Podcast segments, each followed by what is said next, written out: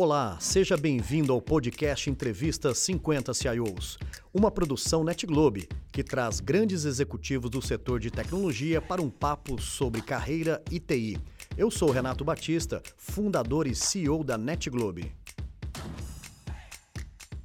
Olá, pessoal. Um dia rico de grandes bate-papos e eu estou aqui com a Mara, que tem uma trajetória super bacana, mas nós vamos começar, Mara, falando principalmente da sua infância, falando um pouquinho da onde né, a história da Mara eh, foi eh, narrada. Mara, seja mais do que bem-vinda, obrigado pela sua participação. Ah, obrigada pelo convite, Renato. Um prazer estar aqui, como te falei, é, além de ser um prazer compartilhar um pedaço aqui da minha história, né? Também está sendo um dia muito bom de reviver momentos muito gostosos, né, com pessoas que eu conheço há tanto tempo e já não encontrava há tanto tempo, né? Então, está sendo uma experiência muito boa. Um prazer. Então, para falar um pouquinho da minha infância, é, eu vim de uma, venho de uma família de dois irmãos, né, por parte de pai e mãe, mas eu tenho mais três irmãos por parte de pai, então nós somos no total de seis. Eu sou a, a, a, mais velha, né, a mulher mais velha, vamos dizer assim, mas eu tenho irmãos uh, mais velhos né, é, do que eu, e, e, é importante citar isso porque lá na frente isso tem uma influência na minha, na minha escolha pela, pela área de tecnologia. Mas, é, enfim, eu nunca fui uma pessoa que frequentou escolas uh, particulares ou colégios renomados, né? Então, o meu estudo sempre foi feito em escola pública, assim como dos meus irmãos também. Omara, e no desenvolvimento da sua carreira, desses 30 anos de experiência, é, como que foi para chegar, principalmente na etapa de olhar para times, pessoas, olhar a gestão com um cuidado e um olhar mais de visão de desenvolvimento de, de talentos? Como que foi essa, essa migração técnica para gestão? É, é, assim, é, isso é uma jornada, né, Renato? Isso é uma jornada. Eu acho que eu, eu tenho um, uma coisa que talvez tenha me facilitado muito, que é, eu acho que eu me comunico bem. É, comunicação tem um, tem um aspecto importante de saber ouvir. É verdade. Né? De você demonstrar que você está ouvindo o que a pessoa está falando, de você conseguir passar uma mensagem, é, de você ter empatia, né? E de você conseguir, com isso, estabelecer um, uma conexão. Eu, eu acho que eu, isso, essa habilidade, esse soft skill, eu acho que é uma habilidade que me, me ajudou nessa trajetória. Porque tira aquele estigma de que você é um nerd que fica ali trancado numa sala programando e tem que entregar um resultado que te esperam, né? Que espera que você entregue, para você começar a olhar outros aspectos. Né? Então, eu, eu comecei nessa programação, nessa habilidade técnica muito boa, sem absolutamente nenhuma preocupação em ter que me relacionar ou fazer gestão de pessoas. Mas conforme você vai evoluindo, né, na, nos anos que você passa na empresa, você vai ganhando os desafios de você ganhar time. É. E aí eu acho que essa habilidade me ajudou a conquistar, porque com isso você conquista a confiança, você é, estabelece é, é, engajamento do, das pessoas que, que, trabalham com você. É, é, sempre um trabalho colaborativo, eu sempre tive isso. Nunca teve eu fiz, vocês erraram, absolutamente. Então, isso também gera um, um, aspecto de colaboração e de senso de pertencimento da equipe que você vai crescendo junto com ela. E isso é uma coisa que eu trago até hoje. Quem trabalha comigo, quem já trabalhou comigo, eu não tenho absolutamente nenhum, nenhuma dúvida de que isso é uma característica que eu, eu, eu prego e eu pratico. Né? Então, é, para mim, essa questão de lidar com um time que veio só crescendo, né? porque você assume uma coordenação, você assume uma gerência, aí você assume uma diretoria. Então, a, o aspecto vai crescendo. Né? Eu diria para você que a, a, coisa mais difícil do crescimento é você deixar de fazer o que você sabe fazer muito bem para você ter que abrir os seus horizontes e ter que praticar competências diferentes. Né? E aí entra a questão de lidar com pessoas que eu acho que a parte de comunicação é uma coisa muito importante. Omara, eu não gostaria de trazer o tema aqui é, referente à, à sua trajetória profissional e, e, algum ponto de discriminação por você ser mulher ou mulher uhum. né, dentro da tecnologia. Mas eu gostaria de explorar aqui principalmente momentos de superação né, que você teve Tivemos aqui com mulheres muito fortes, batendo um papo muito legal e a gente quer trazer um pouco, principalmente, dessa visão de superação. Uhum. Vem na memória, Mara, momentos de superação, principalmente por você estar tá desenhando uma carreira, uma área de tecnologia onde notoriamente temos menos né, mulheres líderes nesse segmento? Ah, eu acho que tem. Não é nem só por eu ser mulher, mulher, né, especificamente, porque até para pegar o seu gancho, Renato, assim, eu vou te ser muito sincera, se, eu, se, me discriminaram durante esse tempo, eu não percebi. Eu não percebi, literalmente, eu não tenho um evento que eu possa dizer. Eu tenho um evento, sim, de ter presenciado discriminação em empresas por onde eu passei, né, em situações ruins, de, de ter presenciado e tudo mais, mas não foi comigo, né? Não foi especificamente comigo, foi com o gênero, né? Então é uma coisa que agride, independente de ser comigo ou não. Né? É verdade. Mas agora, assim, momentos de superação eu tenho vários que eu posso te dizer, mas um grande assim que me veio na mente agora, quando eu me tornei diretora, para mim foi um momento de superação muito importante, porque você nunca está preparado, né, para falar assim, nossa, finalmente né, estou aonde eu deveria estar.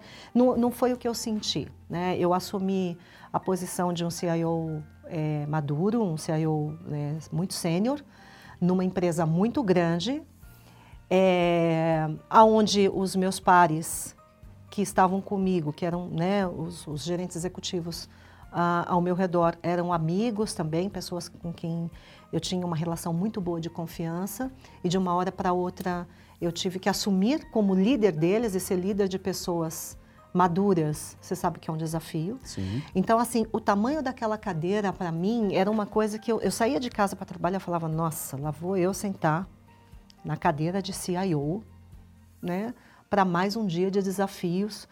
E eram assinaturas de contratos bilionários, né? Era uma área que eu tinha que reestruturar, eram desafios que eu tinha que entregar, era mudanças políticas que eu tinha que lidar. Então, tudo isso vindo junto, em conjunto, eu vou te falar que assim é um, é um ou você vai ou você vai. Assim, não, não eu não tive eu não tive é, assim um momento de conforto, para ser bem sincera. Era desconforto todos os dias em todas as situações. Né? Eu sabia, inclusive, que tinham uh, parceiros de negócio que, que estavam apostando quanto tempo eu duraria na cadeira. Eu sabia, inclusive, desses, desses temas. Não por eu ser mulher, mas por eu ser nova, por eu não ter a experiência para estar numa cadeira daquele tamanho. Então, isso também é algo que você sabe dos bastidores, e isso tudo vem com um nível de cobrança muito grande que te pede uma superação diária. Diária, em cada decisão que você tem que tomar, em cada atitude que você tem que ter. E, nossa, é, acho que essa foi a maior que me veio na cabeça. Que passagem, Mara. Eu acho que é inspirador para quem está uh, nos assistindo, sem dúvida alguma, inspiração enorme. Mara, uh, a gente sabe que uh, uma carreira, para ela ser construída, é o que você disse, temos que estar eh, dispostos, não necessariamente preparados para todas as oportunidades, mas muito com o propósito, com a vontade de seguir. Uhum. Na sua carreira, momento que te trouxe uma reflexão de uma encruzilhada. Eu estou usando um pouco essa pergunta, tentando elucidar numa cruzilhada. Ou seja, se eu for para a esquerda, possivelmente eu vou trilhar um caminho é, X. Para a direita, me leva para um outro caminho. Na sua trajetória, você se viu no momento deste de tomar uma decisão para a direita ou para a esquerda e poderia mudar tudo? Totalmente. É? Totalmente. É, eu, eu, vou citar para você o exemplo, sem citar os nomes, né? Mas ah, quando eu, eu decidi sair do varejo, decidi sair do, do né, da, da, última empresa em que eu estive no varejo, o Grupo Pão de Açúcar, é, eu tinha a opção de, de, trabalhar, continuar no varejo, que é uma, um segmento de, do coração, né? É. Que eu me identifiquei muito mas eu tinha que aceitar uma proposta para trabalhar uma semana por mês fora do Brasil. E isso para mim era, um, era uma dor, porque eu estava com um bebê de nove meses. Né? Então, nossa, eu, eu tinha que optar. E, e, eu tive também a oportunidade né, de, então, é, ter uma proposta de uma empresa brasileira, só que de outro segmento. Né? Então, assim, sabe, fica aquela dor no coração. Nossa, né? Como decidir isso, É, né? Eu é. tenho um, né, um, um amor por esse segmento, sei né, que tem um crescimento ainda para se capitalizar em cima de tudo que estava acontecendo. Sempre é uma transformação constante, então na época também era. E, mas aí eu tinha que abrir mão de um lado pessoal, que, poxa, eu tinha acabado de ter meu filho, único, não teria outro, né? E aí, por outro lado, eu teria que mudar de segmento para um outro, um, né, um novo mercado, uma nova proposta, um novo aprendizado. E aí foi uma dureza decidir, mas eu optei por ficar no Brasil. Que maravilha, que bom, que bom. Mara, uh, uma das coisas que a gente uh, gosta muito de trazer aqui também uh, é uma mensagem, principalmente para a juventude, principalmente para os jovens que estão no momento de escolha né, de profissão. A gente tem vivenciado como líderes né, Uhum. a escassez de mão de obra e principalmente a importância de nós né, divulgarmos a nossa profissão Uhum. para que a nossa profissão possa ficar também né, é, é, mais à luz né, das, da- das novas gerações e ser relevante também para eles. Uhum. Que mensagem nós podemos deixar para esses jovens? Você recomendaria uma carreira em tecnologia para essa juventude que está vindo, Mara? Muito, muito. Eu recomendo sempre. É. Eu recomendo sempre, inclusive, eu falo muito isso para grupo de mulheres, né? Porque aí tem todo um aspecto do, gênero, da cultura, que daria um outro papo muito bom. É verdade. Mas não quero puxar por esse lado, mas assim, eu recomendo sim, porque, né, até com os últimos acontecimentos, né, a tecnologia, ela não é nem mais ela é um é, virou commodity, né? Assim, você você precisa da tecnologia para uma série de coisas. As crianças nascem quase que, que, que já navegando É. nos celulares, né? O, o- a experiência, né, que a gente vem é, percebendo com a usabilidade dos apps, né? A forma como está modificando ah, ah, o hábito de se consumir mídia, né? É, é- tudo isso vem mudando e trazendo também aspectos de abertura de leque para oportunidades em tecnologia. né? Então, tecnologia não é mais aquela coisa de, ah, vou ficar aqui programando, né? vou usar minha lógica de programação. É claro que tem isso, mas tem um- uma possibilidade muito maior de atuação com N papéis que vem aparecendo dentro da, né, da- do, do escopo tecnologia. E, e isso aqui não vai parar nunca, Renato. Isso é a única certeza que a gente tem é que todo dia a gente tem mudança. Né? Eu acho que esse é um desafio constante dentro da nossa vida hoje. Então, assim, eu tenho tanta mudança que não dá tempo nem de você olhar para trás, para você. Hoje eu falo para você de coisas que eu falando, estou pensando, falei, nossa, eu me admiro, porque a gente não tem tempo nem de parar para olhar para trás, tamanha mudança que você tem que se adaptar. Então, é, tudo isso traz uma proposta muito bacana para os jovens, muito bacana.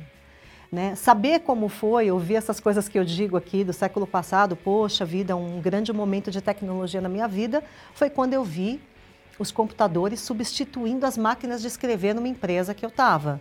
Eu presenciei as caixas de computadores chegando na empresa e eles tirando as máquinas e ligando os computadores. E as pessoas assim, meu Deus, e pegando os mouses e colocando no pé e né, pisando para ver como é que funciona esse pedal, né? Então, eu presenciei isso. Então, é legal ah, os jovens ouvirem isso para falar, nossa, e nem é assim uma coisa tão antiga. Para você ver como as coisas vêm crescendo num- num- num- numa velocidade tão absurda. Então, uma, um- um- uma área dessa, assim, não tem como você não recomendar. Né? Ela vai- já faz parte da vida dos jovens, mesmo que eles escolherem ser, serem médicos, ou advogados, ou irem para a área financeira, não importa, eles vão ter que ter o background de tecnologia. né? Então, assim, eu acho que não tem como hoje alguém não entrar no mundo da tecnologia. Mara, uma grande alegria poder bater esse papo. Que pena que nós temos pouco tempo, Pouco tempo. mas tenho certeza que quem está assistindo esse conteúdo vai ficar ainda mais interessado em conhecer essa carreira brilhante que você eh, criou e principalmente também né, se deliciar nas páginas do livro Por Trás da TI e conhecer na íntegra ah, a história da Mara. Mara, muito Delícia. obrigado pela sua grande contribuição. Muito obrigada, Renata. Eu que agradeço, viu? Um, grande carinho estar aqui com você. Muito obrigada, obrigado. viu? E aí, curtiu? Esse foi mais um episódio do programa Entrevista 50 CIOs. Para não perder nenhum conteúdo, siga nosso perfil aqui no Spotify e aproveitem!